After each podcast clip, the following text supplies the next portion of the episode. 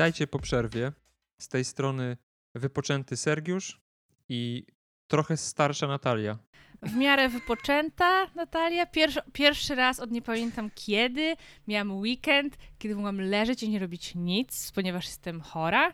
Byłam na zwolnieniu lekarskim przez w czwartek i w piątek i do, do tego weekendu, więc miałam cztery dni. No dobra, trzy, bo pierwszego dnia doszłam do wniosku, że w moim pokoju już jest taki syf, bo ja nie miałam czasu w nim sprzątać, że ja nie odpocznę. Ja się nie wyleczę, do, jak ja będę siedziała w syfie i muszę mieć porządek, żeby odpoczywać. Więc pierwszego dnia sprzątałam, a później leżałam. Chorowałaś. Przez, ja pierwsze dwa dni odpoczynku ja głównie spałam, bo ja byłam, jestem tak chora, że mój organizm już wysiadł do tego stopnia, że dla mnie zrobienie obiadu i to nie Bóg wie jak wymyślnego obiadu, tylko spaghetti z, e, ze słoika, to był taki wysiłek, że jak to zrobiłam, to później musiałam spać przez 4 godziny. Współczuję, ale y, ja też polecam wypoczynki, bo to jednak dużo daje. Ja miałem pierwsze wakacje dwutygodniowe od kiedy zacząłem pracę swoją w życiu, taką poważną, czyli od jakichś prawie 10 lat i to jednak robi różnicę. Tydzień to jest za mało. To były moje pierwsze wakacje od skończenia studiów, takie prawdziwe. Ale i to też wiesz, że wakacje, dla mnie wakacje niekoniecznie wiążą się z odpoczynkiem, ponieważ ja, ja byłam na urlopie, przecież na początku lipca byłam w Splicie. No, ale Dla mnie e, dobrze, że to było tylko kilka dni. Ja nie mogę wyjeżdżać na dłużej nie, niż ale mi chodzi dni. o to, że miałaś wolne tylko kilka dni. Tak, gdzieś tak, jedziesz, znaczy to ja musisz po mieć ja... trochę w domu, później jedziesz, a później wracasz ja po powrocie domu, miałam Ja po powrocie miałam kilka dni wolnego, ale to było na zasadzie, wiesz, przyjechałam i tak, a to przyjechała do mnie na nas przyjaciółka, e, następny raz przyjechała do mnie na nas siostra. Ja bardzo kocham bliskie mi osoby i lubię spędzać z nimi czas, ale ja się, ale ja wtedy nie wypoczywam, ja się męczę. Po prostu mnie męczą interakcje międzyludzkie. Ja to doskonale rozumiem. I dla mnie na przykład określenie aktywny wypoczynek to jest oksymoron bo dla mnie aktywność i wypoczynek nie idą razem w parze. Dla, ja nie odpoczywam na wakacjach, gdzie jak gdzieś wyjeżdżam, gdzieś chodzę. Ja wracam zmęczona. Dla mnie wypoczynek to jest tylko wtedy dosłownie, kiedy ja leżę i ja nic nie robię. Nie wiem, poczytam sobie książkę, ewentualnie włączę sobie serial czy film, aczkolwiek z tym to też ostatnio już tak różnie bywa, no bo wiadomo, zajmuję, zajmuję się tym zawodowo, więc tak też mm, oglądając coś mam wciąż takie e, wrażenie, mhm. jakbym była w pracy. No ja, ja wypocząłem właśnie w taki sposób, jak ty lubisz głównie, bo poczułem się trochę jak gimbus w ogóle, bo były takie dni, kilka dni z rzędu, że y, sobie, to, to co prawda było odwrócenie trochę, bo jak mam rzutnik, to nie mogę tak robić, jak robiłem, jak byłem w gimnazjum, bo zaczynałem zazwyczaj dzień od grania na, na komputerze, nie? A jak mam rzutnik, no to w dzień w lecie ciężko jest grać, bo nic nie widać, chyba, że masz jakieś rolety mm -hmm. takie przeciwłamaniowe, a ja niestety nie mam. Więc y, Słuchaj, ja mam rolety, sobie... a ja nawet w, jak, jak, jest słońce, właśnie jak są upały, ja nie jestem w stanie nic oglądać w ciągu dnia, bo po prostu mało co widzę. Nawet z roletami? Ale takimi antywłamaniowymi, takimi wiesz, co jest ciemne jak Ale nie, ja mam, takie, ja mam zwykłe no, rolety. Nie, no to takie to niewiele dają. Więc y, sobie rano czytałem, wróciłem do Zresztą czytania ty widzisz, jakie ja mam rolety. Tak, tak, widzę. No to prze, takie przepuszczają światło. Przeczytałem dwie książki, co jest w ogóle jakimś y, pobiciem mojego rekordu ostatnich lat, bo nie czytałem praktycznie żadnych A książek. jakie? Jedna książka to tak naprawdę była książka, którą w końcu skończyłem, bo miałem czas, żeby przeczytać rozdziały, które mają po 100 stron. Y, więc nie pamiętam tytułu, ale jedna to była y, książka o typie, który postanowił popłynąć śladami Jamesa Cooka, więc taki reportaż, za który zresztą dostał Pulitzera, więc taka całkiem znana książka. A druga, nie wiem, czy to jest akurat y, do czego się przyznawać, dziewczyny z Dubaju postanowiłem sobie pochłonąć jednego dnia. O, w sumie, o, jak to, czy jest się czymś Państwa? Ja przeczytam 365 dni. E, także miałam powiedzieć, że nie ma czegoś takiego jak zła literatura. No jest coś takiego jak zła literatura. Nie no, to jest reportaż, nie? To nie jest, wiesz, jakieś gówno skończone, ale moim zdaniem rozdmuchany temat, ale to, to jest nieistotne. Znaczy, Istotne jest e, to, że... Tutaj... No. Jeszcze a propos dziewczyn z Dubaju chciałam powiedzieć, że to jest unpopular opinion. Ja uważam, że film, książkę nie czytałam, oglądałam film, film jest złym filmem, ale uważam, że on i tak właśnie na tle innych tego typu produkcji stoi trochę wyżej, plus on mi się, on mi się podobał, to był film taki, który uważam za słaby, ale wciąż się naprawdę dobrze bawiłam oglądając go. Ja się nie bawiłem dobrze, uważałem, że jest takim filmem no, takim średnim. Czerstwym. Nie, nie najgorszym, tak, ale po przeczytaniu książki stwierdziłem, że jest złym filmem. Znaczy, że to jest bardzo zmarnowany potencjał moim zdaniem, tak. ale no u mnie też ten film miał duże, du, e, duże fory ze względu na to, że kręcili go w Żerdowie. A, okej. Okay. No a, a, ta zasadnicza część mojej wypowiedzi to dotyczy grania w gierki głównie, yy, bo przeczytałem aż dwie gierki dzięki temu, że miałem wolne, a poza tym yy, to było tak, że wstawałem rano, czytałem sobie książkę lub komiksy, nic nie robiłem. Później na obiad jadłem lody, bo to były te największe upały, więc nawet się nie chciało za bardzo jeść. A te lody sobie jadłem oglądając bajkę X-Men na Disney+. Plus. Jak się robiło ciemno, włączałem sobie gierkę, więc po prostu czułem się jak Marshall, jak poznałem waszą matkę w tym odcinku, kiedy, czy tam było nad kilka odcinków, kiedy Lidi go rzuciła i on w piwnicy do ma- u matki siedział i grał na Pegasusie. To tak się czułem przez część wyjazdu, ale też był część aktywny, bo byliśmy nad morzem. Pieski pierwszy raz widziały morze i kompletnie nie zrobiło na nich wrażenia. Ale bardzo dzielnie zniosły podróż pociągiem, więc jesteśmy dumnymi psimi rodzicami. No więc tyle się działo przez ten długi czas, kiedy nas nie było. W ogóle słuchacie podcastu Comicsmeni. Tak samo jak Natalia, też nieco starszego od tamtego czasu, ponieważ Natalia miała niedawno urodziny, nie wiem które, bo ja nawet nie wiem, 29. które ja mam Gratulacje. Ostatnia dwójka z przodu. No, to nie przelewki. A z kolei podczas naszej nieobecności nasz podcast też miał trzecie urodziny. Więc trochę na, nas ominęło podczas wakacji, no ale trzeba czasami odpocząć. No, więc wakacje się skończyły. Mam nadzieję, że praca domowa odrobiona i przechodzimy do głównego tematu. Właśnie. Nie przeczytałaś? Właśnie w tym momencie przechodzimy do szalenie zabawnej historii o tym, dlaczego nie odrobiłam pracy domowej. A mianowicie, i uwaga, jest to, spoiler alert, jest e, to wina nas obojga. No. Bo ja nie przeczytasz ja odrobiłam, komiks, tak? I odrobiłam pracę domową, tylko nie tą. Okej. Okay. bo w rubryczce w Excelu, w miejscu, gdzie powinien być komiks z pracy domowej, wstawiłeś zły komiks. O nie, a co wrzuciłem? A ja, zaraz do tego dojdę, Dobra. ja nie zerknęłam na to, jak się nazywa ten komiks. No i tak, no jak to ciele, odpalam. No i tak czytam. Przeczytałam pierwszy komiks, bo to były trzy. Przeczytam pierwszy komiks, By the way, koszmarny o, o Human Torchu. No ani śladu tego Ironmana, bo uwaga, odcinek jest o Ironmanie, tak? O debiucie Ironmana. Dobra, nie masz nie, ani śladu Ironmana. No dobra, to pewnie będzie w następnym, serii już zapomniał mi wspomnieć, że, że, to są, że to jest kilka. Przechodzę do następnego. Następny był o, naukow- o astronautach, którzy polecieli szukać e, pozaziemskiej cywilizacji i znaleźli a, i uznali ją za e, taką na zasadzie epoki kamienia upanego. Okazało się, że była szalenie e, rozwinięta Mhm. E, to akurat fajny komiks, wciąż ani śladu Ironmana. I doszłam, doszłam do trzeciego i wtedy się zorientowałam, że coś jest nie tak, ponieważ okazało się, że ten trzeci to jest komiks e, debiut Strange'a, który ostatnio omawialiśmy. I wtedy zerknęłam na tytuł tego linku i się okazało, że po prostu wkleiłeś dwa razy ten sam link. Czyli czytałaś po prostu całe Strange Tales numer 10. tak. Zamiast Tales of Suspense 39. Dokładnie. No trudno. Odpalisz ten komiks? Tak. No ogólnie cały, taki problem też by nie powstał, gdyby nie fakt, że ja po prostu te komiksy, e, ja ich nie czytam wcześniej, bo mo, moja wiedza komiksowa bardzo szybko ulatnia się z mojej głowy, więc ja, jak omawiam jakiś komiks, to ja go czytam tuż przed nagrywaniem odcinka. Niestety. Dobra, widzę, jest Iron Man na okładce. Dobrze, no. Dobra, no to tak jak ostatnio ci po prostu to na szybko opowiem, to przynajmniej odcinek będzie krótszy, bo ja pewnie połowę e, elementów wyrzucę, bo ja mam tendencję do tego, że się nie skupiam na szczegółach, a ty z kolei się lubisz skupiać na szczegółach, no i przez to te moje historie Nie, ja nie są... lubię, tylko ja jak, omaw jak, ja jak omawiamy te komiksy, to ja po prostu ja nie wiem, co tu będzie istotne.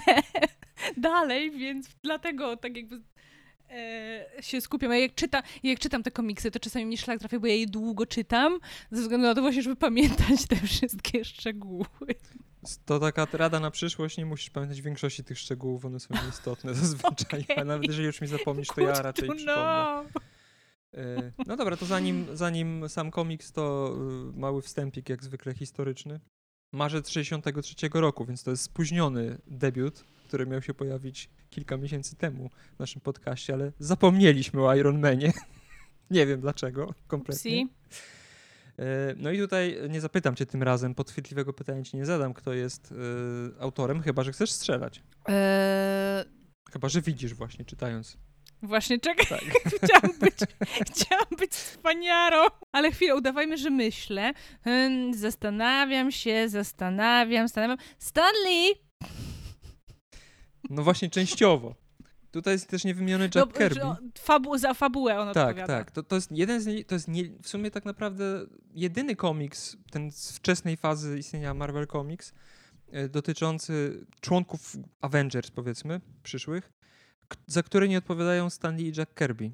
E, Bo Lee tylko wymyślił historyjkę i zlecił ją e, Laremu Liberowi, który jest młodszym bratem Stana Lee i też zajmował się pisaniem komiksów. Więc tak naprawdę ta historia troszeczkę się przez to różni.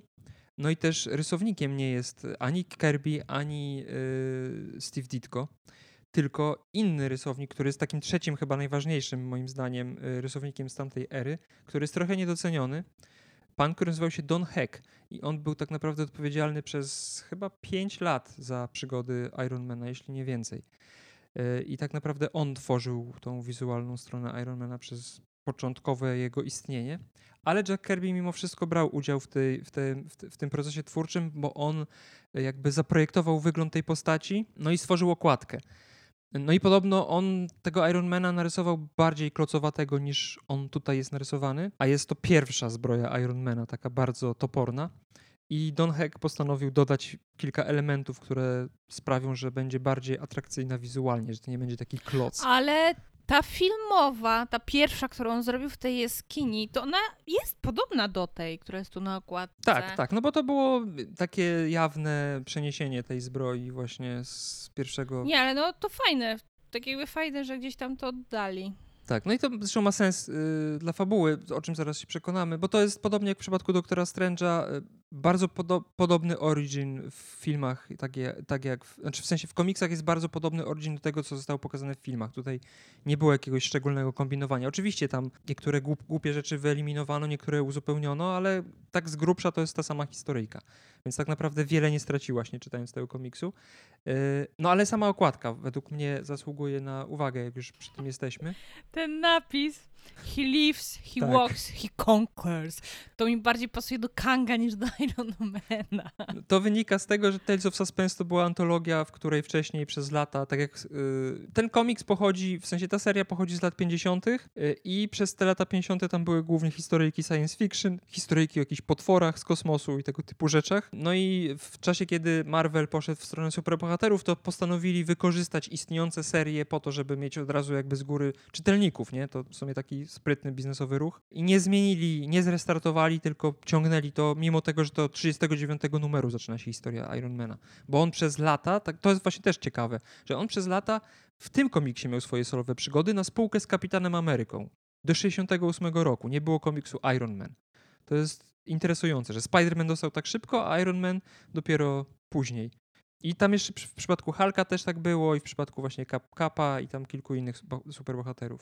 Ta okładka jest, jest oczywiście kultowa, jak się nie trudno domyślić, w kręgach komiksiarzy przynajmniej i wielokrotnie została przez samych twórców później jakby składano jej hołd i była wielokrotnie odtwarzana na różne sposoby, czasem jako żart, czasem jako poważny hołd.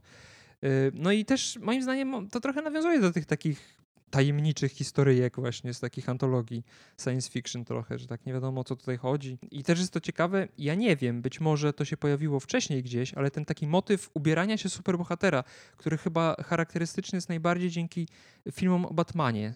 Ten moment, kiedy Bruce Wayne zakłada strój i jest pokazane, że wkłada rękawice, że wkłada buty, że wkłada gacie, że wkłada pelerynę. A to, no to mówiąc szczerze, to mi się właśnie taki suit up, to teraz kojarzy przede wszystkim z Iron Manem. Z tymi wszystkimi fajnymi ujęciami, to jak to ewoluowało na przestrzeni MCU, tak? To, to ile czasu mu zajmowało to ubranie się w ten strój. No być może, że to też pochodzi z komiksów. To też był częsty właśnie wątek w komiksach, kiedy Iron Man jest właśnie pokazany, jak zakłada tą zbroję, no bo to nie jest taki kostium jak Spider-Man, który nosi praktycznie cały czas pod ubraniem ten strój na wszelki wypadek, tylko on faktycznie musi w to ubrać. E, Ale jak mi teraz sobie myślę o jakichś takich właśnie suit-upach, to pierwsze, co mi przychodzi do głowy, to ten Batman. Nie wiem, czy u Bartona przypadkiem tego nie było. Na pewno było to w tych e, kiczowatych Batmanach późniejszych pod koniec lat 90., które się ukazały. No i właśnie ten Iron Man, bo tutaj on też zakłada po kolei jakby te elementy swojej zbroi.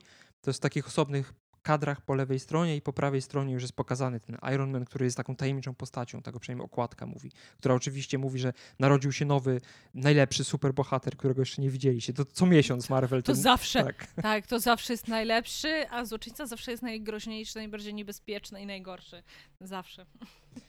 E, no, ale jeszcze wracając do tego, e, jak powstawał Iron Man, no to Stan Lee twierdzi, że on wymyślając tą postać, za cel postawił sobie, żeby wziąć na warsztat bohatera, którego z, jakby z domysłu czytelnik nie będzie lubił, a że głównie czytelnikiem była młodzież, e, młodzież, która się zaczynała buntować, bo te kultury się rodziły, tak jak mówiliśmy w poprzednim odcinku, no to kogo nie lubią? bogatego, dorosłego typa, który zajmuje się wojną. A właśnie taką osobą był Tony Stark. Swoją drogą y, Don Heck też przyczynił się do tego, jak wyglądał Tony Stark, czyli że był tym brunetem z wąsikiem. Y, I to jest też ciekawa sprawa, bo mówiliśmy jakiś czas temu o tym, że yy, kiedy powstawał ten świat Ultimate, czyli ten restart jakby Marvela w komiksach, takie bardziej uwspółcześnione przygody superbohaterów od początku dla nowych czytelników, to twórcy stwierdzili, że Samuel L. Jackson będzie miał, znaczy w sensie Nick Fury będzie miał w tym świecie twarz Samuela L. Jacksona. No to Don Heck wiele lat wcześniej zrobił to w sumie samo, bo Tony Stark był bardzo mocno wzorowany na gwiazdorze chyba z lat 30. Errol Flynn się nazywał pan, który grał Robin Hooda między innymi, chyba to jest jego najbardziej znana rola. I on był jakimś takim, powiedzmy, kanonem takiego właśnie bohatera, w sensie wizualnie, y, takiego męskiego mężczyzny. Y, no i taką osobą trochę jest Tony Stark. I to jest też, do, wracam do tego, o czym mówiłem tydzień temu, znaczy tydzień temu, w ostatnim odcinku, że ten Tony Stark komiksowy nie był takim bucem, jakby się mogło wydawać. On niby miał być uosobieniem tego, czego nie lubi część czytelników, w mniemaniu li duża część czytelników, ale on nie miał cech charakteru do końca, które by go przekreślały od razu. Oczywiście był playboyem, był, wiesz, takim pewnym siebie gościem, ale no... Było w każdym razie... E, miliarder, filantrop? Jak to szło tam po, po kolei w filmie? Zawsze, zawsze lubiłam ten tekst. Nie pamiętam. Ty mnie o takie rzeczy nie pytaj, bo jedyne cytaty, jakie ja pamiętam, są raczej niezbyt mądre.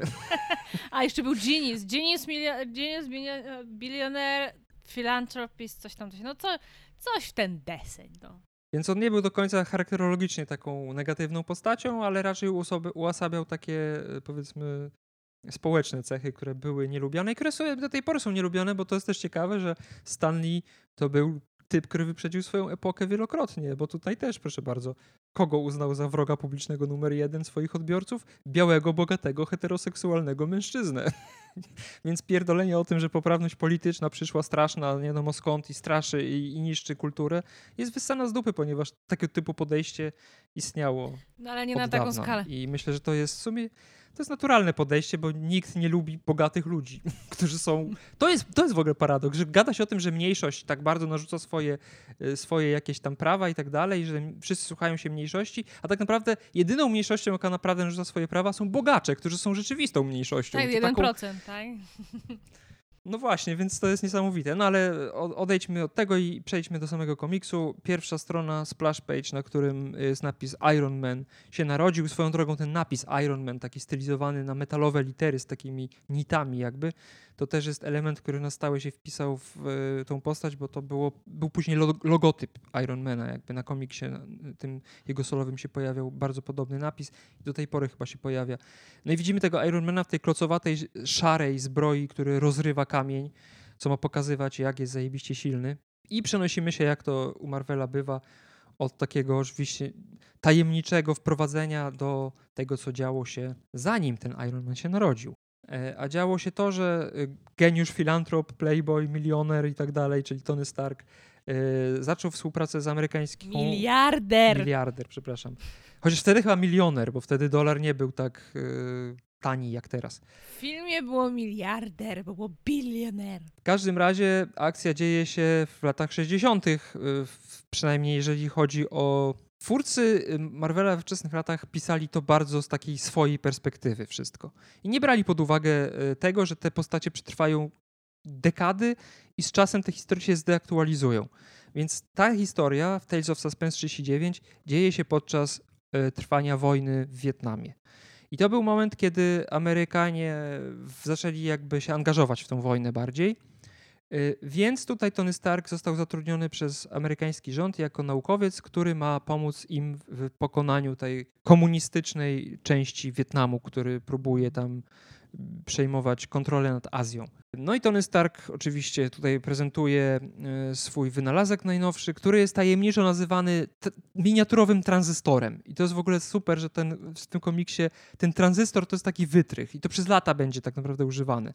Że, tak jak w filmie była, by, był ten reaktor łukowy i to miała być ta zajebista technologia Tonego Starka przełomowa, tak tutaj są te tranzystory, które tak naprawdę nie wiem co znaczą, bo nie znam się na elektronice, ale chyba nie to, co jest w tym komiksie pokazane, bo tym tranzystorem miniaturowym, który wygląda jak jakiś, nie wiem, dziurkacz, y, Tony Stark potrafi zwiększyć tysiąc, tysiąckrotnie siłę jakiegoś urządzenia. Czyli na przykład on tutaj prezentuje za pomocą magnesu, który y, połączony z tym tranzystorem wyrywa wielkie, grube y, metalowe drzwi ze ściany. No i wojskowi są pod wrażeniem, więc dochodzą do wniosku, że trzeba to wcielić w życie.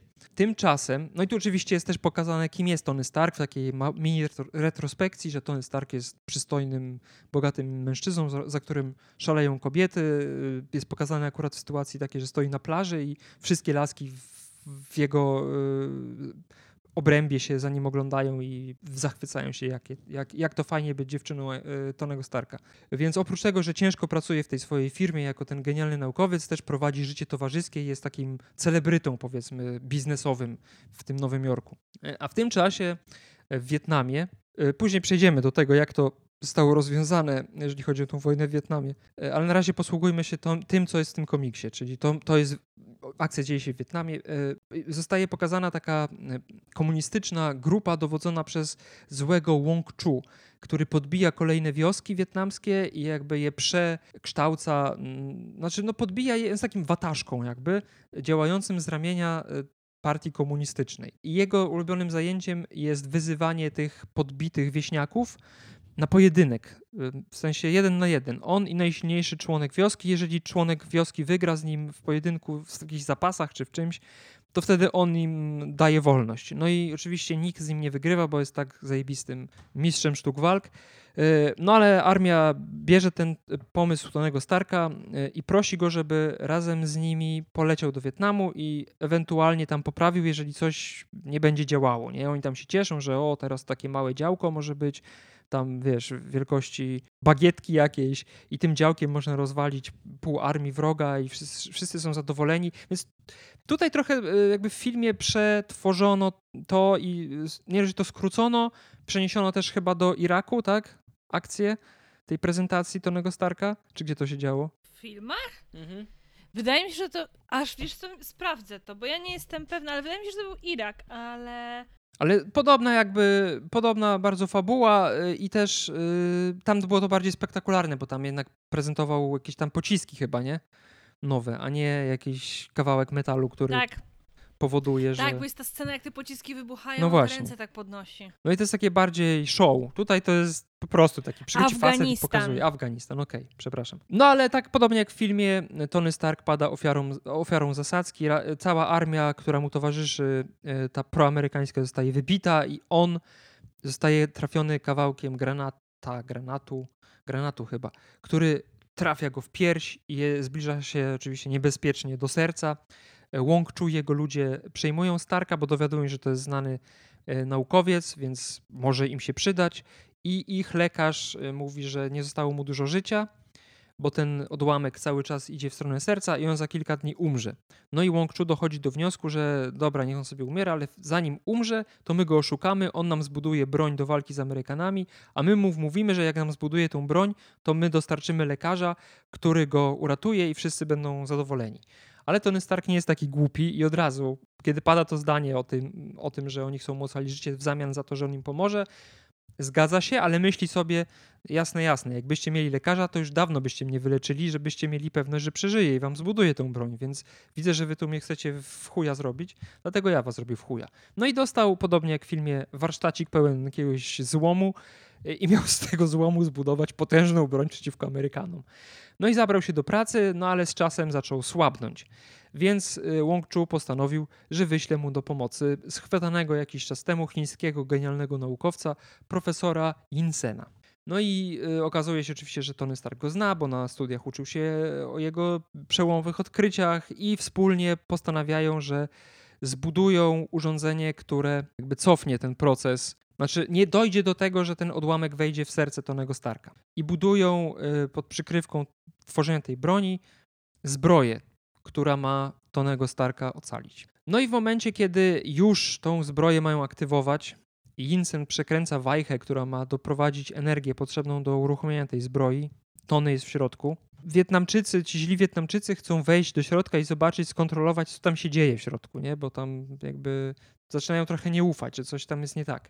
E, Jensen rygluje drzwi, ucieka stamtąd i krzyczy śmierć Łączu, zdrajcy tam Wietnamu, stranie w banie. No i ci żołnierze na rozkaz Łączu zaczynają go gonić. W tym czasie Tony Stark leży w tej swojej zbroi i czeka, aż cała energia wejdzie do tej zbroi i ta zbroja zacznie się ruszać. E, profesor oczywiście zostaje zabity, poświęca się po to, żeby Tony przeżył. No i kiedy ta energia w końcu uruchamia zbroję, Tony zaczyna ją jakby uczyć się jej używania.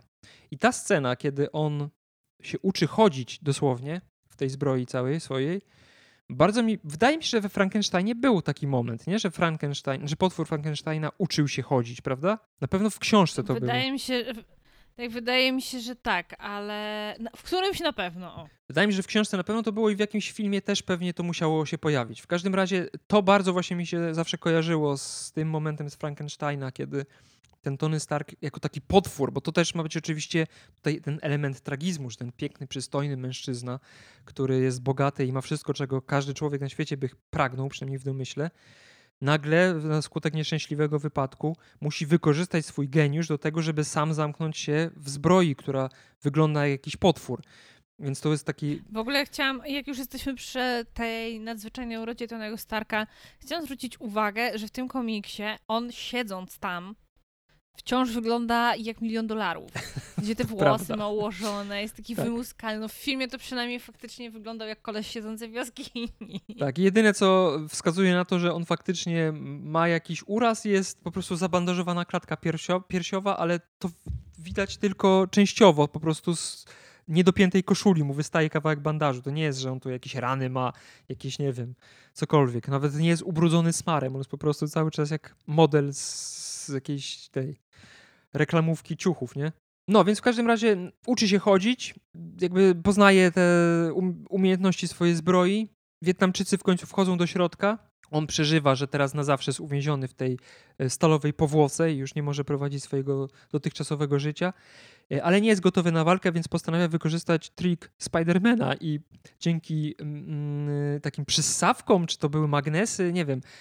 To jest też ciekawe, że on tutaj nie lata za pomocą odrzutowych jakichś silników, tylko raczej yy, to jest tłumaczone, że to jest magnes, który go odpycha jakby, nie?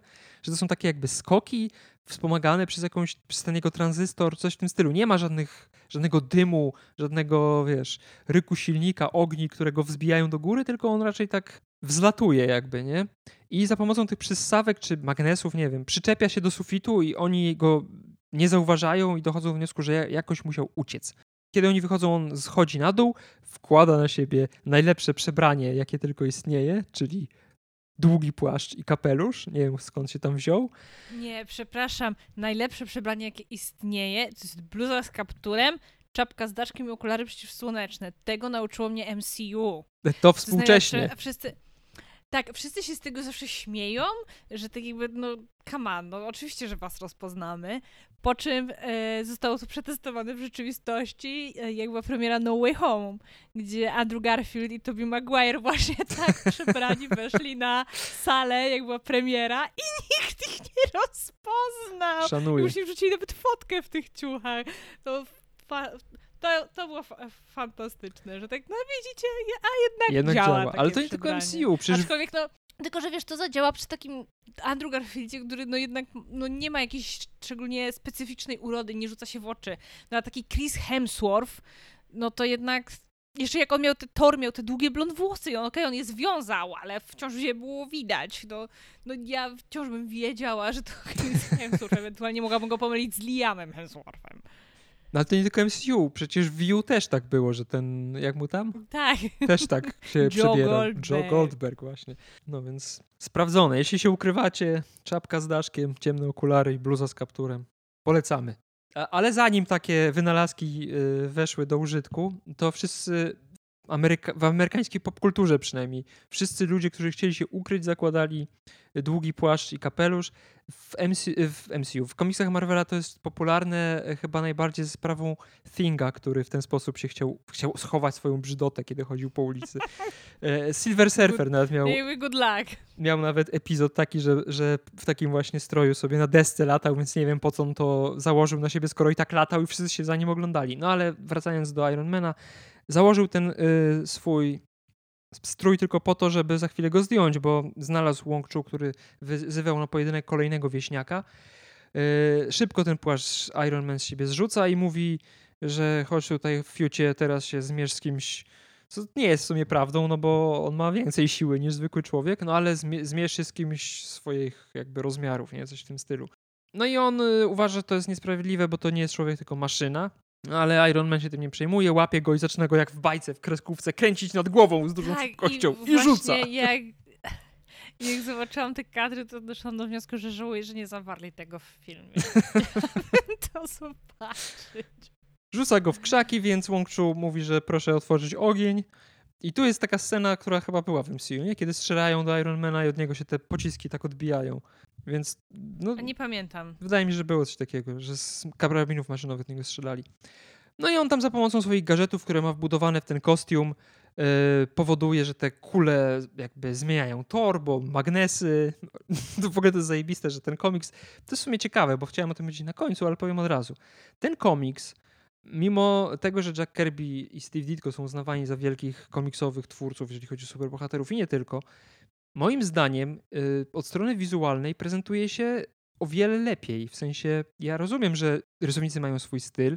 Ja rozumiem, że Jack Kirby napierdalał jak dziki osioł po kilkanaście komiksów miesięcznie, więc nie miał czasu na, szczególnie na jakieś tam detale, ale Don Heck robi po pierwsze o wiele bardziej realistyczne te rysunki, o wiele bardziej szczegółowe i co ciekawe, te szczegóły też dotyczą tła, bo nie wiem, czy zauważyłaś w poprzednich komiksach, tych rysowanych przez Kerbiego szczególnie, tło często jest symboliczne i to bardzo często, szczególnie w scenach walki, są po prostu plansze kolorowe i nie ma z tyłu nic. Co oczywiście tłumaczone jest też tym, że w scenach walki zbytnie skomplikowanie powoduje, że taka scena jest nieczytelna, przynajmniej w starych komiksach, więc to oczywiście ma swoje wyjaśnienie, ale to też jest, to mi się tak rzuciło właśnie w oczy po raz pierwszy w sumie chyba teraz, kiedy czytałem ten komiks któryś tam już raz y, w swoim życiu, że ten komiks jest najbardziej realistyczny. Tutaj nie ma żadnych magii, żadnej, nie wiem, żadnego radioaktywnego pająka. Mimo tego, że, ten, że oczywiście ta nauka jest bardzo taka z przymrużeniem oka wzięta w nawias, no bo jakby chyba nie ma magnesów, dzięki którym można zmienić tor pocisku, który leci w twoją stronę. Y, ale teoretycznie jest to możliwe przez naukę może za jakiś czas do, do, do zrobienia, nie? Tu się nie pojawiają żadne takie mitologiczne wątki, yy, czy jakieś właśnie magiczne Tutaj nie ma takiej głupiej nauki, nie ma jakiejś walki z jakimiś potworami, bo nawet przecież Fantastic Four, oni niby mieli te moce bardzo naukowe, bo promieniowane kosmiczne, ale walczyli z jakimiś potworami z podziemi. Więc y, mi się wydaje, że to też, może to jest nad, nadinterpretacja, nie wiem, ale mogło być tak, że twórcy wybrali trochę Ironmana z tego powodu, twórcy MCU, że jakby chcąc zbudować bardziej przyziemny w takim sensie, wiesz, bardziej realistyczny świat superbohaterski, poszli w kierunku jednego z najbardziej przyziemnych, początkowo przynajmniej, superbohaterów. To znaczy, e, w ogóle historia debiutu Ironmana w MCU, dlaczego MCU debiutowało właśnie Ironmanem, to jest w sumie ciekawa historia. E, nie, nie wiem, czy o niej mówiliśmy u nas w podcaście. Nie Wydaje pamiętam. Mi się, że nie. Bo przecież jak pojawił się pomysł stworzenia MCU, kiedy no Marvel miał dość spore problemy finansowe, no to się pojawił problem, bo producenci, decydenci i tak dalej rzucili tekstem w stylu, ale przepraszam, o kim wy chcecie robić te filmy, skoro wy sprzedaliście prawa autorskie do wszystkich waszych najlepszych, najpopularniejszych postaci. Mhm.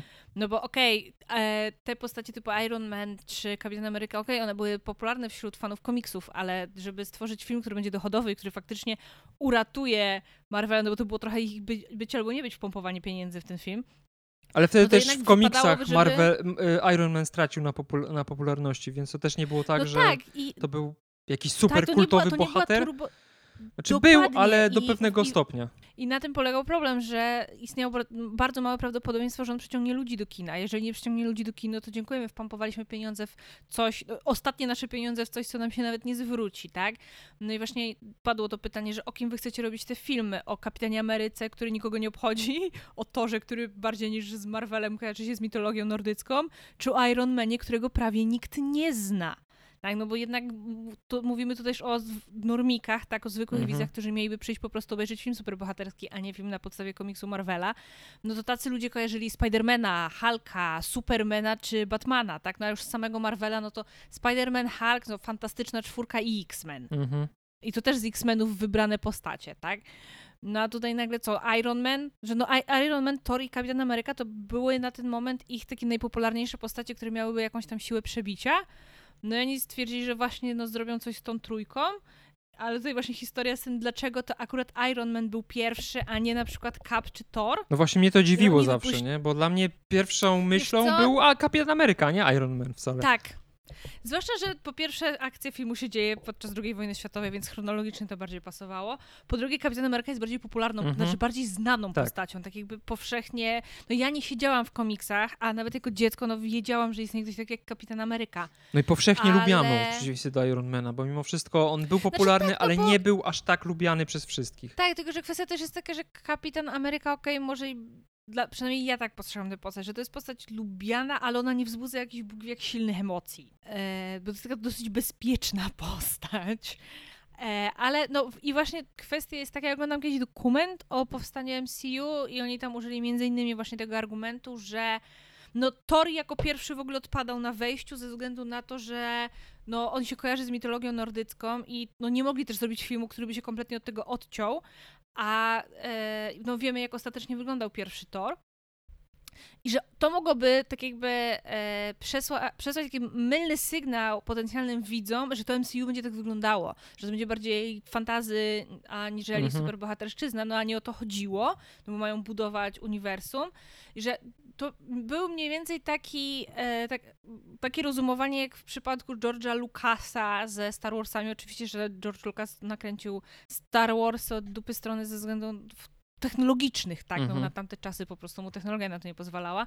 Ale on też sam przyznał, że on lubi opowiadać historię od dupy strony, plus właśnie to, jakby on powiedział to wprost, że e, Luka jako głównego bohatera było o wiele łatwiej sprzedać widzom niż Anakina jako głównego bohatera, bo był bardziej problematyczny, no, no nie oszukujmy się, Anakin nie jest łatwą do lubienia postacią, mimo że kocham go całym swoim sercem i duszą. A Luke jest takim typowym protagonistą, poza tym mówimy tutaj o latach 70., więc łatwiej było go tak przepchnąć, no nie oszukujmy się, żeby widzowie, którzy okej, obejrzą tą pierwszą część, wrócili później na następną, to oni muszą lubić te postacie, albo przynajmniej muszą mieć jakąś tam więź z nimi, musi ich interesować ich historia, e, więc tutaj o wiele łatwiej było sprzedać takiego bohatera. No i do podobnego wniosku doszli z Kapitanem Ameryką i z Iron Manem, bo okej, Iron, Iron Man był mniej lubianą postacią w komiksach, ale to też były trochę inne czasy już, tak? Mamy 2008 rok, kiedy taki cool geniusz jest fajniejszy niż konserwatywny żołnierz, że po prostu z Iron Manem więcej osób będzie w stanie się utożsamiać niż z Kapitanem Ameryką, bo Kapitan Ameryka jest archaiczny. Ale głównym, o, tym, co ostatecznie zadecydowało o tym, która z tych, który z filmów wyjdzie jako pierwszy, było to, że oni wypuścili limitowaną edycję zabawek, właśnie z wizerunkami tej świętej trójcy Marvela, znaczy świętej trójcy MCU, Mhm. i po prostu sprawdzili, które zabawki się najlepiej sprzedadzą. No i najlepiej sprzedały Robot. się zabawki z Iron Manem, Wiadomo. więc, więc no, zrobili pierwszego Ironmana i to też przecież to nie RDJ był pierwszym wyborem, to nawet Tom Cruise przecież chciał zagrać Ironmana, on chciał go tam nawet wyprodukować. Nicolas Cage też był bardzo chętny.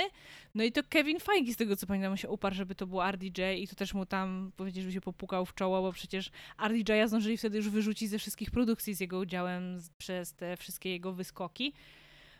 No ale wyszło jak wyszło i to tak w sumie i to było być albo nie być i Marvela i RDJ'a and here we are. 20 lat później. Czy nie, to nie jest 20, nie minęło jeszcze 20 lat, Natalia? Nie, Nawet 15 nie minęło. Mniejsza o to. nie, 15 chyba w tym roku minęło właśnie. Dobrze liczę? Tak, 15, tak, faktycznie. Tak, 15 lat, no 2000, 2023, więc 2008. No nic, no w każdym no, ale razie taka to historia debiutu Ironmana w MCU. Ten komiks jakby, a tylko jeszcze cię poprawię, Kapitan Ameryka nigdy nie był konserwatywny, jeśli już to był liberalny i to y, taki, w, te, w tym takim Ale- znaczeniu tego słowa Jezu, no mi, pozytywniejszym powiedzmy. Dla mnie, ale dla mnie ta postać jest jednocześnie liberalna i jest jednak gdzieś tam konserwatywna. On jest tak sztywny, on jest tak oddany tym tradycyjnym wartościom. No to jest po prostu No taki to jest taka typowy postać, bohater. Sobie... Tak! No tak samo jak Luke Skywalker. No tak, ale mimo, mimo tego, że Luka Skywalkera nie lubiłem, to wolę o wiele bardziej Kapitana Amerykę z MCU niż... Właśnie to był mój problem z MCU, że oni nie że wybrali Ironmana, to jeszcze ten Iron Man jest taki właśnie, jaki jest w MCU, przez to ja naprawdę po pierwszym Iron Manie stwierdziliśmy, że ja to pierdolę nie będę tego oglądał, bo to są... bo to idzie w kierunku, który A mi się nie ja lubię. podoba. Ja, ja lubię postać Ironmana, znaczy nigdy nie był moją ulubioną postacią w MCU, ale lubię jego postać, doceniam jego postać. Podoba mi się właśnie to, że jest no, takim niejednoznacznym bohaterem, że jest egoistą, jest egocentrykiem, jest materialistą. Piosenka Madony Material Girl zawsze mi się kojarzy z Tonym Starkiem, zawsze będzie mi się kojarzyć z Tonym Starkiem. A mimo wszystko był tym super bohaterem. No ja Kapitana Amerykę bardzo lubiłam, ale też głównie ze względu na jego relacje z Bakim i, i to, że ja ufałam tej postaci, tak? Wiedziałam, że to by się nie działo, Kapitan Ameryka zawsze postąpi właściwie. Taki Jon Snow Marvela, po czym przyszło Civil War i wszystko poszło się wiadomo co. No. Ale no i tak, ja zawsze wolałam Kapitana Amerykę niż Ironmana. Teraz no nie wspominam go jakoś wybitnie ciepło, ze względu na to, jak tam poprowadzili tę jego postać. W ogóle, by the way, słyszałeś, że Chris Evans się hajtnął? Słyszałem, nie ma nic chyba na świecie bardziej, co mnie nie interesuje niż życie prywatne aktorów. Nie, no wiem, ale tak musiałam rzucić, teraz mi się przypomniało, że dużo kobiet na świecie teraz rozpacza. Przykro mi. E, No, w każdym razie stanowili się, nie udało tego zrobić, co się udało zrobić po latach MCU, przy, przy, przynajmniej w moim przypadku. W sensie, ja właśnie z, bardzo nie lubiłem Ironmana i tak naprawdę polubiłem go dopiero w A to Endgame. wie, ale to właśnie, to nie, właśnie nie udało się MCU, bo wiesz, że ty jesteś w zdecydowanej mniejszości. Wiem, wiem, ale mówię w moim przypadku W dlatego. okolicach, tutaj też ciekawostka, nie wiem, czy kiedyś o tym wspominaliśmy, ja nigdy nie pamiętam, o czym my już wspominaliśmy w podcaście, że chyba w okolicach Civil War, czy czasu Ultrona robili tą taką szeroko zakrojoną sondę. To Marvel, sa, samo Marvel Studios zrobiło tę sondę, żeby zbadać, która postać z MCU cieszy się największą popularnością. To było na pewno przed Civil War, bo pamiętam, że ja wtedy byłam zdziwiona, że w takim razie, jak gdzie się nie robi sąd, czy ktoś jest Team Cap, czy Team Iron Man, to jednak większość osób była Team Cap. Mhm. W ogóle bardzo mądre było robienie takich sąd przed, przed, publika- przed premierą filmu, tak jakby what the fuck. No, ja na tym to polega, no. stronnictwo w trakcie, To jest ale... jak w polityce. No tak, no bo na zasadzie, no, którą postać lubisz bardziej, tak? No ale... A, a tutaj jednak ludzie chyba bardziej szli w stronę, która postać twoim zdaniem będzie miała rację i ludzie chyba wychodzili z założenia, że właśnie Tony Stark jest egoistą, a Kapitan Ameryka zawsze postępuje właściwie, więc powinniśmy trzymać stronę Kapitana Ameryki, a poza tym to był film o Kapitan, Kapitanie Ameryce, ale e, drugi, drugą postacią pod względem popularności, tak, że, e, że o ile, o ile tam osób wskazało tę postać jako swoją ulubioną postać, Iron Man był drugi, Kapitan Ameryka był chyba dopiero czwarty albo piąty. Znaczy ja się zgodzę z tym, że Iron Man w MCU jest o wiele ciekawszą postacią i można ją rozpatrywać w kategoriach Punishera, że teoretycznie w jakiś tam sposób możesz mu kibicować, ale ogólnie wiesz, że nie jest to dobry człowiek, e, mimo tego, że robi czasami Ja dobre nigdy- rzeczy. Co? Okej, Punisher jest złym człowiekiem, taka jest prawda i nawet mi nie wmówi tego serial Netflixa. Ja uważałam Franka Zamka za antagonistę nawet na ekranie. Ja go lubiłam w Daredevilu, ale ja go nie lubię jako człowieka w jego serialu. E, powiedziała Natalia, która wzdycha do Bilego Russo, to mam dziwny priorytet. No ale Bilego Russo nienawidzę z kolei, tak? ale ja nie uważam Tonego Starka za złego człowieka w żadnym wypadku. Nie, nie, bardziej mi chodzi o to, że, to, że Punisher jest złym człowiekiem, ale mimo wszystko jakby wiesz, że to jest ciekawa postać, nie? że pomysł tą postać, cała jego geneza i to, co później robi, w jakiś tam sposób mimo wszystko skłania cię do tego, żeby śledzić te jego przygody, nie? No tak, I no, możesz powiedzieć tak, to jest Słuchaj, ciekawa postać do słuchaj. interpretacji, nawet do, do rozmyślań nad nią. W przeciwieństwie do Kapitana Ameryki, który jest po prostu Dobry. żołnierzykiem, harcerzykiem i jest dobry i praktycznie zawsze podejmie dobrą decyzję, nawet jeżeli będzie kontrowersyjna. A bardziej mi chodzi o to, że ja po prostu odbieram y, postacie fikcyjne w taki sposób, że y, jakby wcielam się w człowieka, który istnieje w tym świecie i zastanawiam się, z kim bym wolał spędzać czas. Z Kapitanem Ameryką czy z Tonym Starkiem? Zdecydowanie z Tonym Starkiem. Ja nie, ja Znaczy, nienawidzę takich Bo ludzi. kapitan, prawda jest taka, że kapi, kita, e, kapitan Ameryka jest cholernie nudnym człowiekiem. Ja autentycznie się zastanawiam, o czym sam Wilson z nim rozmawiał, bo Bucky też był sztywny, nudny i tak dalej na ten swój dziwny sposób. Co oni o Hobbicie rozmawiali, bo przecież wiemy, że Bucky był fanem Tolkiena. E, O, może o Hobbicie sobie rozmawiali, no bo ja nie wiem o czym innym. No, a z- to jest tak, i na imprezę pójdziesz i się pośmiejesz, to owszem, on by mi bardzo działał na nerwy, bo miał charakter taki jak taki, a nie inny, No właśnie, o tym mówię. Ale wciąż... Plus uosabiał cechy i charakteru, i cechy jakby klasy społecznej, które są na liście moich nielubion- A to ja z kolei więc... mogłabym mieć takiego niestety. bogatego kumpla.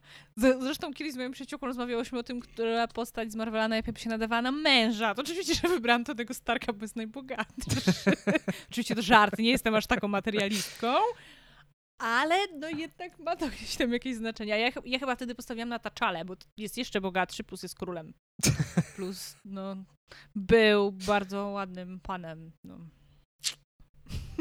Zboczyliśmy na dziwne tematy. No w każdym razie y, ja dopiero Tonego Starka polu- Być może gdyby MCU pokazywało go od strony bardziej uczuciowej, że tak powiem, rodzinno... Chociaż próbowało Ale w sumie, ale to na mnie nie działało kompletnie. Ale to w ogóle mnie, nie- na mnie nie działało. To było takie. No nieważne, dobra, przejdźmy do komiksu, bo się rozgadaliśmy o MCU, ale w sumie dobrze, bo na to liczyłem trochę. Na czym skończyliśmy? Na odbijaniu pocisków, tak? Tak. Więc on tą Iron Man, tą całą armię Chu rozproszył w kilka sekund. Chu uciekł na wieżę i y, przez megafon ogłosił, że kto pokona Ironmana, ten dostanie y, 10 tysięcy jenów. Nie wiem, czy ta kwota w ogóle w tamtych czasach i czy w tych czasach jest to dużo, czy mało, bo się nie znam na pieniądzach, ale w Jeżeli tym ktoś z komiksie naszych- to było prawdopodobnie dużo. Jeżeli ktoś z naszych słuchaczy się zna, to prosimy bardzo o doinformowanie nas, czy to jest dużo, czy mało i oczywiście biorąc Tak. pod uwagę czasy, w których rozgrywa się akcja, czyli wojna w Wietnamie. 63 rok dokładnie. Ale Iron Man dzięki swoim technologiom niesamowitym y, sprawił, że z tego głośnika y, dobiegał inny głos. Swoją drogą też jest ciekawe, że ci nienawidzący Zachodu komunistyczni Wietnamczycy tak świetnie posługiwali się angielskim. Y, I przez ten megafon Iron Man powiedział, że nikt nie może pokonać Ironmana i jak tylko spróbujecie, to on tak was pokona, więc lepiej uciekajcie. No i wszyscy uciekli, Shu został sam w tej wieży, zabarykadował się w niej, ale Iron Man dzięki wbudowanej w palec pile mechanicznej wyciął sobie dziurkę y, przy, przy zamku i wyważył te drzwi. Nie wiem, czemu nie mógł po prostu ich rozwalić, bo są zwykłe drewniane drzwi, no ale chcieli chyba pokazać po prostu, jakie wspaniałe gadżety posiada zbroja Ironmana. No i Wong Chu, y, kiedy Iron Man wchodził do niego po schodach, zrzucił na niego taką szafkę, taką biurową, nie? Taką, wiesz, typ, taką metalową szafkę biurową, Tak jak my mieliśmy pod biurkami. kamieniami. Tak, tylko trochę wyższą, taką trzy, trzypoziomową. Nie wiem skąd miał kamienie, dla, chyba że kolekcjonował kamienie i dlatego miał je w szafce, ale na szczycie takiej wieżyczki strażniczej miał szafkę pełną kamieni, którą rzucił w Ironmana i Iron Man przygnieciony nie mógł się podnieść tam leżał, a Chu w tym czasie uciekł. Ale Iron Man był oczywiście sprytniejszy. Za pomocą swojego kolejnego gadżetu, takiego pistoletu, y, dzięki któremu mógł tryskać nie wiem, benzyną, ropą, nie wiem co on tam wytrysnął. Wytrysnął ropę y, akurat w, w, w miejsce, gdzie był składzik amunicji. Chu tamtędy przebiegał i on swo, swoim palnikiem, który też miał wbudowany w y, kostium, podpalił tą ścieżkę, która się utworzyła tego łatwopalnego płynu i po tej ścieżce ogień dotarł do tego składu amunicji i ten skład amunicji wybuchł. Nie wiem, czy to znaczy, że Iron Man zabił Wong Chu, czy tylko go unieszkodliwił, ale odszedł w tym płaszczu i kapeluszu w siną dal, e, dumając nad tym, co dalej się z nim będzie działo. Koniec.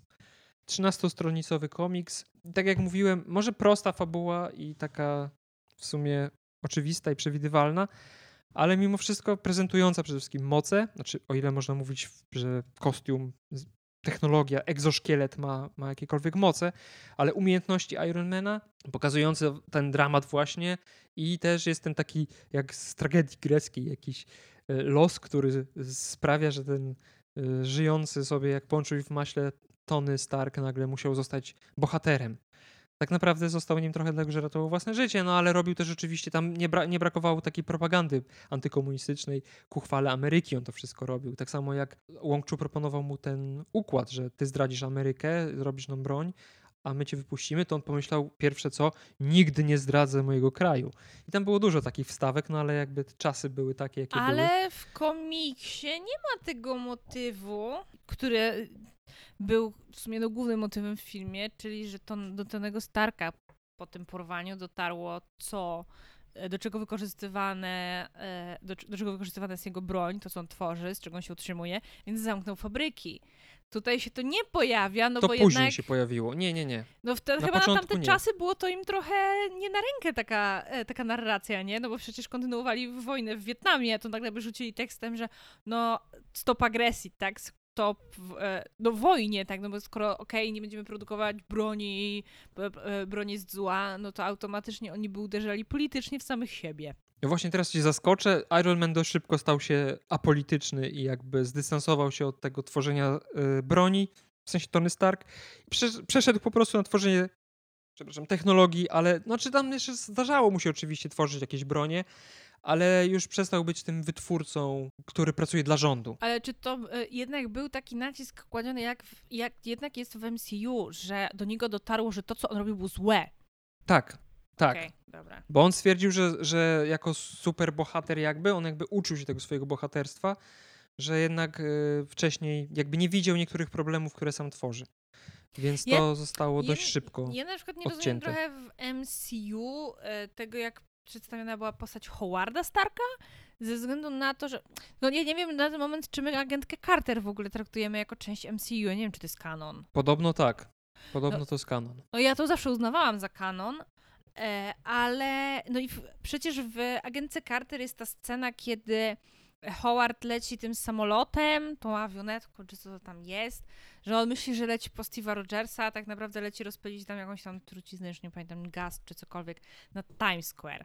Co tam Peggy go przekonuje, że bo on był tam zahipnotyzowany, whatever, e, i ona tam próbuje mu przemówić do rozsądku i on właśnie tam wtedy zaczyna rozpaczać, że Kapitan Ameryka to było najlepsze, co on w życiu stworzył, to, albo inaczej, że to była jedyna dobra rzecz, jak- jaką w życiu stworzył, bo tak to wszystko, co on tworzy, z czego on się utrzymuje, to przynosi tylko śmierć i zniszczenie i cierpienie i tak dalej. Tak, stary, to skoro zdawałeś sobie z tego sprawę i tak strasznie liczyłeś za Kapitanem Ameryką, to dlaczego dalej robiłeś swoje?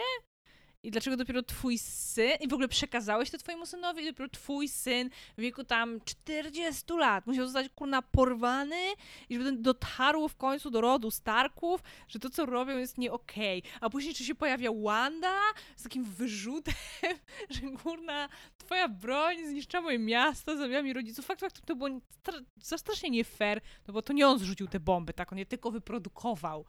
No ale on, on Ale mógł się nie przyczyniać. Ale tak, no ale oni, ale oni się zachowywali, Wanda i Pietro się zachowywali jakby Tony Stark osobiście zrzucił tę bombę na ich blok. No ale whatever, tak ja rozumiem te emocje, urazy i tak dalej. A poza tym oni też byli mocno zindoktrynowani przez e, Hydrę. Ale e, no i ta Wanda, jak ona jest takim wyrzu- chodzącym wyrzutem sumienia tego Tonego Starka, a ten Tony Stark się tak zachowuje, dobra, czego jajczysz, przecież już zamknąłem tę fabrykę, już jestem spoko, a ty teraz będziesz mi tu, kurna, przyłazić, będziesz mi wy, wypominać jakieś rzeczy z przeszłości, no. No nie, no Tony Stark y, w komiksach był bardziej powiedzmy empatyczny. Chociaż też rzeczywiście nie do końca. To nie było tak, że, że to zupełnie inna postać, bo też nie bez powodu ja go, jak poznałem komiksowego Tonego Starka, to go nie polubiłem. Ale no y, jakby odcięto się od tego tematu, tak. No bo też Stan Lee, jednak mimo wszystko, dzisiaj pewnie określono by go mianem lewaka. Jak na tamte czasy, to naprawdę był dość progresywny, mimo tego, że oczywiście zdarzały mu się różne dziwne rzeczy y, w pisaniu tych swoich historyjek, między innymi przede wszystkim w sumie seksizm. Tak, właśnie to no, powiedzieć. dobra. Jezu, Ja wciąż, ja się nie pozbędę nigdy z głowy tej akcji z, która to była? To była Wasp, co się jarała, jaki sexy skunk, jak leży na tym swoim tym. Boże, nie mogę. Poczekaj do następnego odcinka.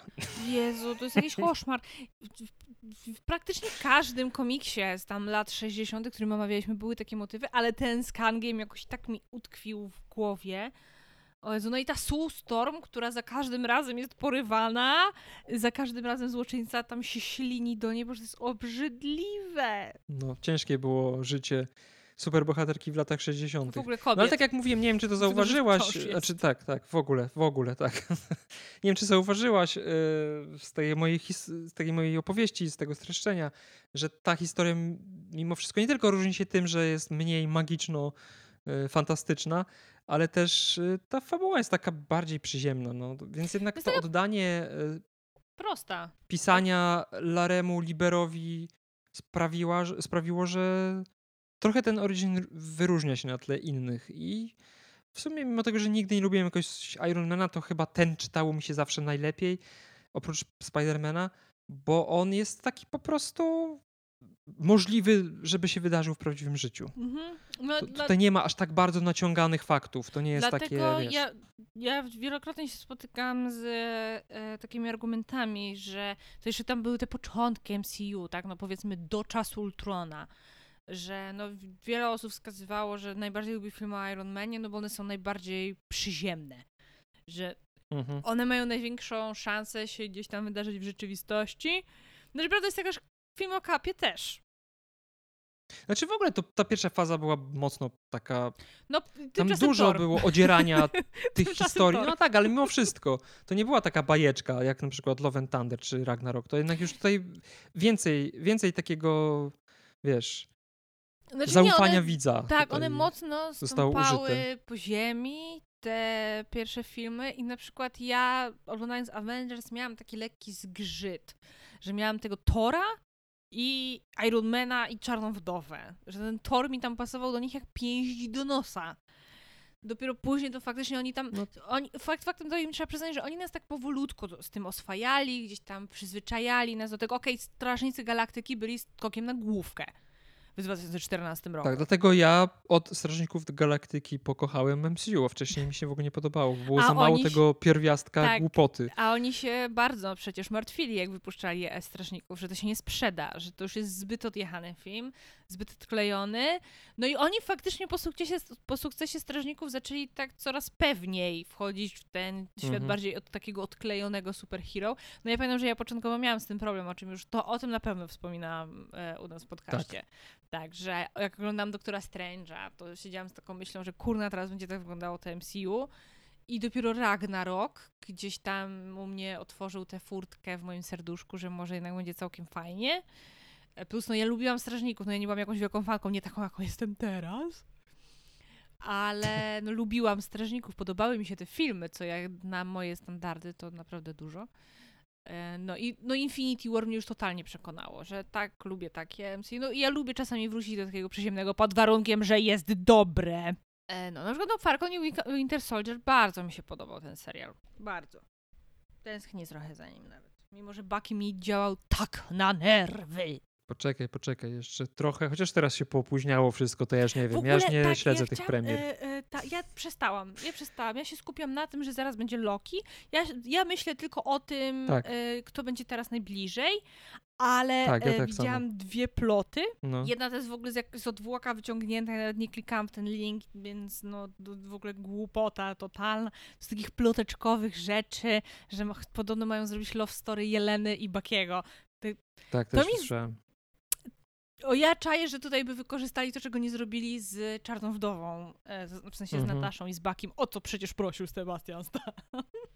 Ale no Jelena i Bak, ja na Jelenę patrzę jak na gówniarę. Ona w mojej głowie jest nastolatką, nie, mimo że ani Zresztą- aktorka nie jest nastolatką, ani postać nie jest nastolatką. Ona w mojej głowie jest małolatą, to jest ta mała siostra Nataszy i to jest tak creepy.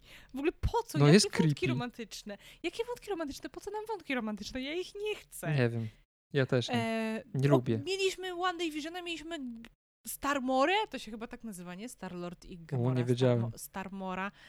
E, że jakiś musi mieć ship, no bo, bo One Day Vision to się, no Wanda Vision po prostu nazywają. Ale tak, Starmora, Starmora na bank to jest na... Jeżeli wiecie, nasi słuchacze, czy Starmora to jest official nazwa tego shipu, to proszę mnie doinformować, proszę potwierdzić, czy tak jest. Ja strzelam w Starmorę, tak bym nazwała. No, ale... A w drugą nie, stronę była- jak można? Nie, bo jeszcze można kombinować z Quillem albo z Peterem, tak? To niekoniecznie musi być Starlord. A, A, w ogóle w nie wiem, czy racja. widziałeś, Muszę, e, nie wiem, czy widzieli nasi czytelnicy, bo oczywiście no, słuchacze. Czytelnicy. Czytelnicy. Tak, ja, praca, sorki.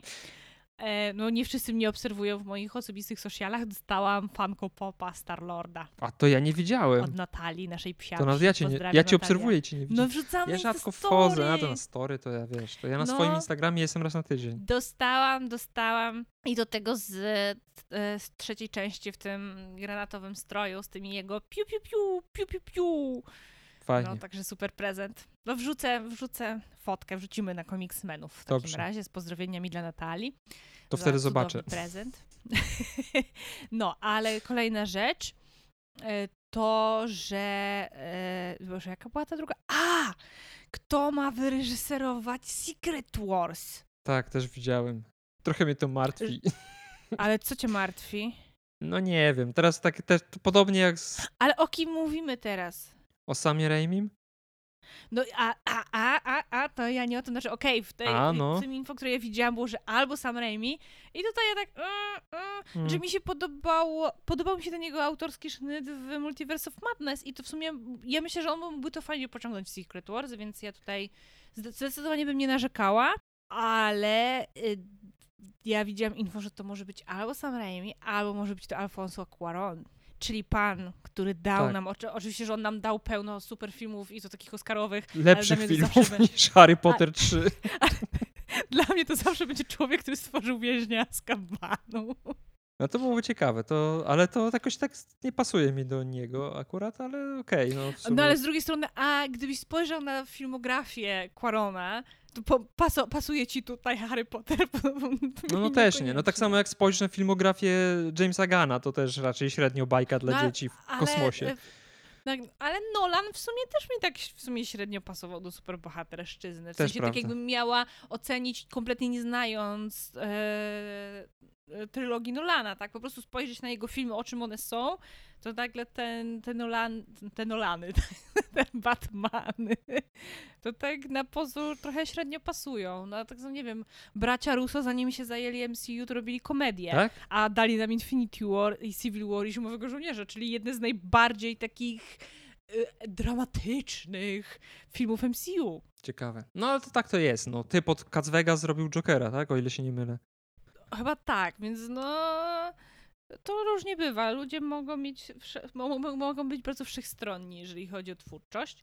Ale jeszcze jedna rzecz, właśnie a propos tych poprzesuwanych premier. No ja się skupiam tylko na tym, co jest teraz najbliżej, bo oni co chwila to wszystko przedstawiają. Eko to już chyba była tyle razy przesuwana, że ja się zdążyłam 15 razy pogubić. Ale zrzuciło mi się w oczy. Ja nawet nie sprawdziłam, na kiedy oni to przełożyli, bo to i tak na, nie uważam tego za w tym momencie legitne, że to nie, to nie jest tak, że te daty teraz już faktycznie zostaną. Ale rzuciło mi się tylko w oczy, że serial o Agacie Harkness po raz trzeci zmienił tytuł. Też to widziałem. Ja już nie wiem, jak on się nazywa w tym momencie. E, Zaraz, zaraz ci powiem, bo było Agata House of Harkness. Tak, było Coven of coś tam. E, Tak, a teraz Of jest... Chaos. Ale House of Harkness mi się podobało. E, poczekaj, Agata Harkness Series. Darkhold Diaries. No kurwa, to brzmi jak pamiętniki wampirów. I mimo, że kocham pamiętniki wampirów, to please no. Please no. I po co ten Darkhold? Ja jak słyszę Darkhold, to dla mnie, dla mnie Darkhold w tym momencie działa trochę jak kryptonit na Supermana, bo ja od razu przypomina mi się wszystko złe, co zrobili z moją ukochaną Wandą. I... No. Dali Darkhold, Please, no. żeby nikt nie miał wątpliwości, co to, co to za serial, czy to na pewno jest MCU, czy nie. O ile No ale ktoś się orientuje, czym jest Agata Darkhold. House of Harkness, no to już dla mnie dość mocno sugerowało o kim to. No Poza dobra, tym, Jezu, ten Darkhold zobaczymy. w tytule mi od razu podsunął, aha, czyli znowu pojawi się pewnie Wanda. W ogóle teraz jest tyle tych przecieków z tą Wandą, że Elizabeth Olsen byłaby chyba najbardziej zapracowaną kobietą w Hollywood. A ja słyszałem, że ona już nie chce być Scarlet. Witch. A to ja słyszałam z kolei odwrotnie, Ale pewnie był clickbait. że niby ona jednak chce i wiesz, co chwila ktoś twierdzi co innego, ale co chwila są jakieś prze, przecieki, pogłoski z każdą praktycznie kolejną produkcją. No zobaczymy, może jeszcze zmienią trzy razy ten tytuł i pięć razy datę premiery. Pewnie tak będzie. A kończąc tą dygresję i kończąc też ten wątek, który w sumie tą dygresję zaczął, to jeszcze tylko chciałem powiedzieć, że tutaj wyszła taka autokratyczna strona Stana Lee, bo on oddał ten komik swojemu bratu i początkowo miało być tak, że y, kto inny będzie pisał Ironmana, nie? Że w ogóle to taki będzie komiks, który będzie dla innych scenarzystów. Ale stwierdził, że on to zrobi najlepiej, więc przejął Ironmana i w kolejnych numerach Tales of Suspense już on pisał te historie. No i to widać, nie? Bo kolejne to już są takie właśnie znowu bajeczki o kosmitach przebranych za Neandertalczyka i tego typu rzeczy. Więc yy, no... To też właśnie chciałem tylko po to wspomnieć, że pokazać, jak bardzo różnił się ten Iron Man od tych innych superbohaterów z tamtego czasu. No i to, o czym mówiłem na samym końcu, czyli jak rozwiązano wojnę w Wietnamie, no bo ja już nie pamiętam tego przelicznika, ale coś takiego powstało w pewnym momencie, kiedy stało się to problematyczne, że historie, które zadebiutowały w latach 60., zaczynają się deaktualizować, no bo one początkowo działy się niby w latach 60., ale później wymyślono, że tam ileś tam numerów, czy tam do któregoś momentu, to tak naprawdę tylko kilka miesięcy minęło w tym powiedzmy świecie komiksowym, więc bardzo skrócono ten cały rozjazd. I teraz już rzadko się zdarza tak, żeby aktualne jakieś wydarzenia albo daty podawać w komiksach, tylko to się raczej dzieje na przestrzeni kilku lat, czy tam kilkudziesięciu, w sensie do, do 20 mniej więcej lat, nie? E, I z wojną w Wietnamie zrobiono tak, że zredkonowano w ogóle kilkukrotnie oczywiście tą genezę Ironmana, między innymi dodano do tej całej historii Mandarina, który okazało się, że tak naprawdę stał za tym Wong Chu i to on kazał mu schwytać Ironmana do swoich niecnych celów. Tam jeszcze się Rowdy pojawił w międzyczasie, który później się okazało, że uratował tego Tonego Starka właśnie z tego Wietnamu. No i właśnie, Wietnam e, rozwiązano w ten sposób, że wywalono ten Wietnam, zostawiono lokalizację mniej więcej i wymyślono, że działa się fikcyjna wojna kilkanaście lat temu w, w, fikcyjnym azjatyckim kraju, który nazywa się Kong y, i to jest w, powiedzmy w tych krajach zachodniojęzycznych znane jako wojna w Kong. I dzięki temu rozwiązano problem z tym, że Iron Man musiałby mieć w tym momencie chyba ze 100 lat, żeby móc jakby brać udział w wojnie w Wietnamie. Podobnie zresztą zrobiono z y, Benem Grimmem i Reedem Richardsem, którzy początkowo byli weteranami II wojny światowej. Oni chyba też w tej wojnie właśnie brali udział. I oni byli weteranami tej wojny, a nie wcale II wojny światowej. No bo ci, którzy brali udział w wojnie światowej, II wojnie światowej wciąż żyją, i są w dobrej formie, no to są osoby, które zostały poddane tym serum spowalniającym proces starzenia. no tak, i Kapitan Ameryka, Black Widow i Nick Fury między innymi mogą nadal być młodzi i jednocześnie być weteranami II wojny światowej, więc w tak sprytny sposób, chyba mniej więcej w latach 90. czy na początku 2000 ten problem rozwiązano. Bo w MCU to chyba jedynymi postaciami faktycznie z II wojny światowej to byli Steve i Bucky, nikt więcej, no bo Natasza się urodziła w 84 roku. Tak, no jeszcze Peggy, bo ona tam No ale żyła Peggy przecież. się zestarzała. No zestarzała się, tak. Nie, no tak, tylko, była tylko. Steve, i- Steve i Bucky, tak. Reszta nie. A jeszcze a propos tego, jak powiedzieli, że fikcyjna wojna, która się działa w fikcyjnym azjatyckim państwie, to mi się przypomniało, jak po czasie Ultrona w Google bardzo trendowało e, e, pytanie, Tak. gdzie leży Sokovia? A po Black Pantherze, gdzie leży Wakanda i czy Wakacje. można tam na wakacje, pojechać? tak, wakacje do Wakandy. Swoją drogą kiedyś możemy zrobić odcinek geograficzny po fikcyjnych y, krajach komiksowego Marvela, O, bo tego to jest, dużo. To jest spoko, to jest spoko pomysł. Ja do Wakandy to bym pojechała. Znając nasze obłożenie tematowe, to pewnie w przyszłym roku przed wakacjami, żeby to były takie tak zwane, nienawidzę tego słowa, ale powiem to, destynacje. Nienawidzę, kiedy używa się ja zagranicznych y, słów na słow, zamienia się słowa, które istnieją w języku polskim z Ja zagranicznymi odpowiednikami. Wkurwia mnie to straszliwie. A ja lubię, to ja sama to robię. Ale ja jestem ciekawa, na bank coś to zrobił, taki scam, że faktycznie sprzedawał wycieczki wakacyjne do Wakandy i ludzie się na to łapali. Ciekawe, trzeba to zbadać. Albo Na samemu bank to wprowadzić w życie. Zrobił, no. Powiedział to człowiek, Co? który... Albo samemu wprowadzić to w życie. Powiedział człowiek, który gardzi kapitalizmem. Ja powiem ci tak, ja, ja za bardzo cenię sobie święty spokój, żeby bawić się w jakiekolwiek oszustwa. ja bym się za bardzo stresowała. Zawsze będziesz mogła się ukryć, zakładając bluzę z kapturem, czapkę z daszkiem, ciemne okulary. Albo płaszcz i kapelusz. Wciąż bym się stresowała, że ktoś mnie rozpozna. Nie, ja, ja jestem najuczciwszym człowiekiem świata, ale nie dlatego, że faktycznie jestem uczciwa, po prostu jestem zbyt leniwa. Wydaje mi się, że wiele osób ma podobną motywację do bycia uczciwym. I to jest trochę smutne. E, No dobra, kończymy chyba, no bo nie ma co więcej gadać. Krótki, 13-stronicowy komiks, krótszy odcinek miał być, ale zaczęliśmy gadać o MCU i trochę się wydłużyło. E, ale długa przerwa była, to na pewno tęskniliście. My tęskniliśmy bardzo. Więc kończymy, bo Natalia musi w końcu otworzyć okno, bo, tak, bo się udusi. bo nie mogę, jak, tak, bo nie wiem, czy wiecie, nie wiem, czy już wspominałam o tym w podcaście, że e, ja mam, ja w te wakacje żyję e, każdego wieczora zmagając się z wyborem, czy chcę coś widzieć u siebie w, w pokoju, czy chcę móc w nim oddychać i nie gotować się ze względu na to, że jeżeli zapalę światło, a chociaż uchylę okno, to od razu następuje zmasowany, znaczy może nie zmasowany, ale następuje atak pasiastych skór czy byków, czyli szerszeni, które mnie atakują, są bardzo agresywne i niesympatyczne. Pasiasty skurczybyk to nowy super y, złoczyńca. o Boże! Ant-Man 4 i Czy pasiasty powsta- skurczybyk. Czy powstał kiedyś złoczyńca? No bo był Ant-Man, był Spider-Man, był złoczyńca Hornetman. Właśnie ciekawe. Wydaje mi się, że było coś takiego. Nie jestem teraz... Czekaj, szybko Na pewno w Bullet, w Bullet Train laska, która była zła, miała na imię, Ho- miała ksywkę Hornet. Jezu, poczekaj, jest jakiś Hornetman. Ja nie wiem, co to jest za uniwersum. Hornetman is a robot master and antagonist in Mega Man Tak, był taki. 9. Taki przeciwnik w Marvelu Ale też co to był. jest za... Bo to na pewno nie jest... Y, Hobby Brown był Hornetem.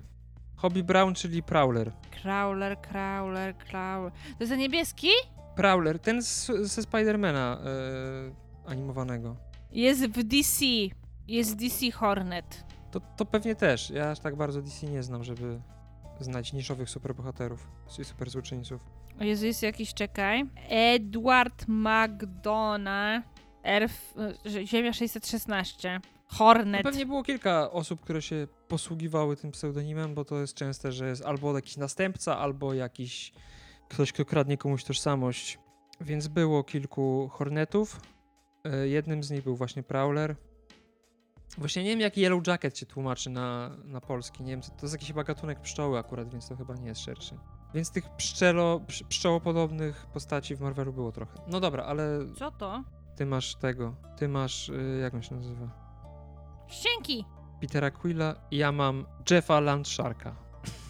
Rekinek z nóżkami. Ja razu pomyślałam o tym, jak on się, jak się, jak się nazywał ten z, z, z Suicide Squad? Shark King. Mła, Młamłe? Nie wiem, jak on ma na imię.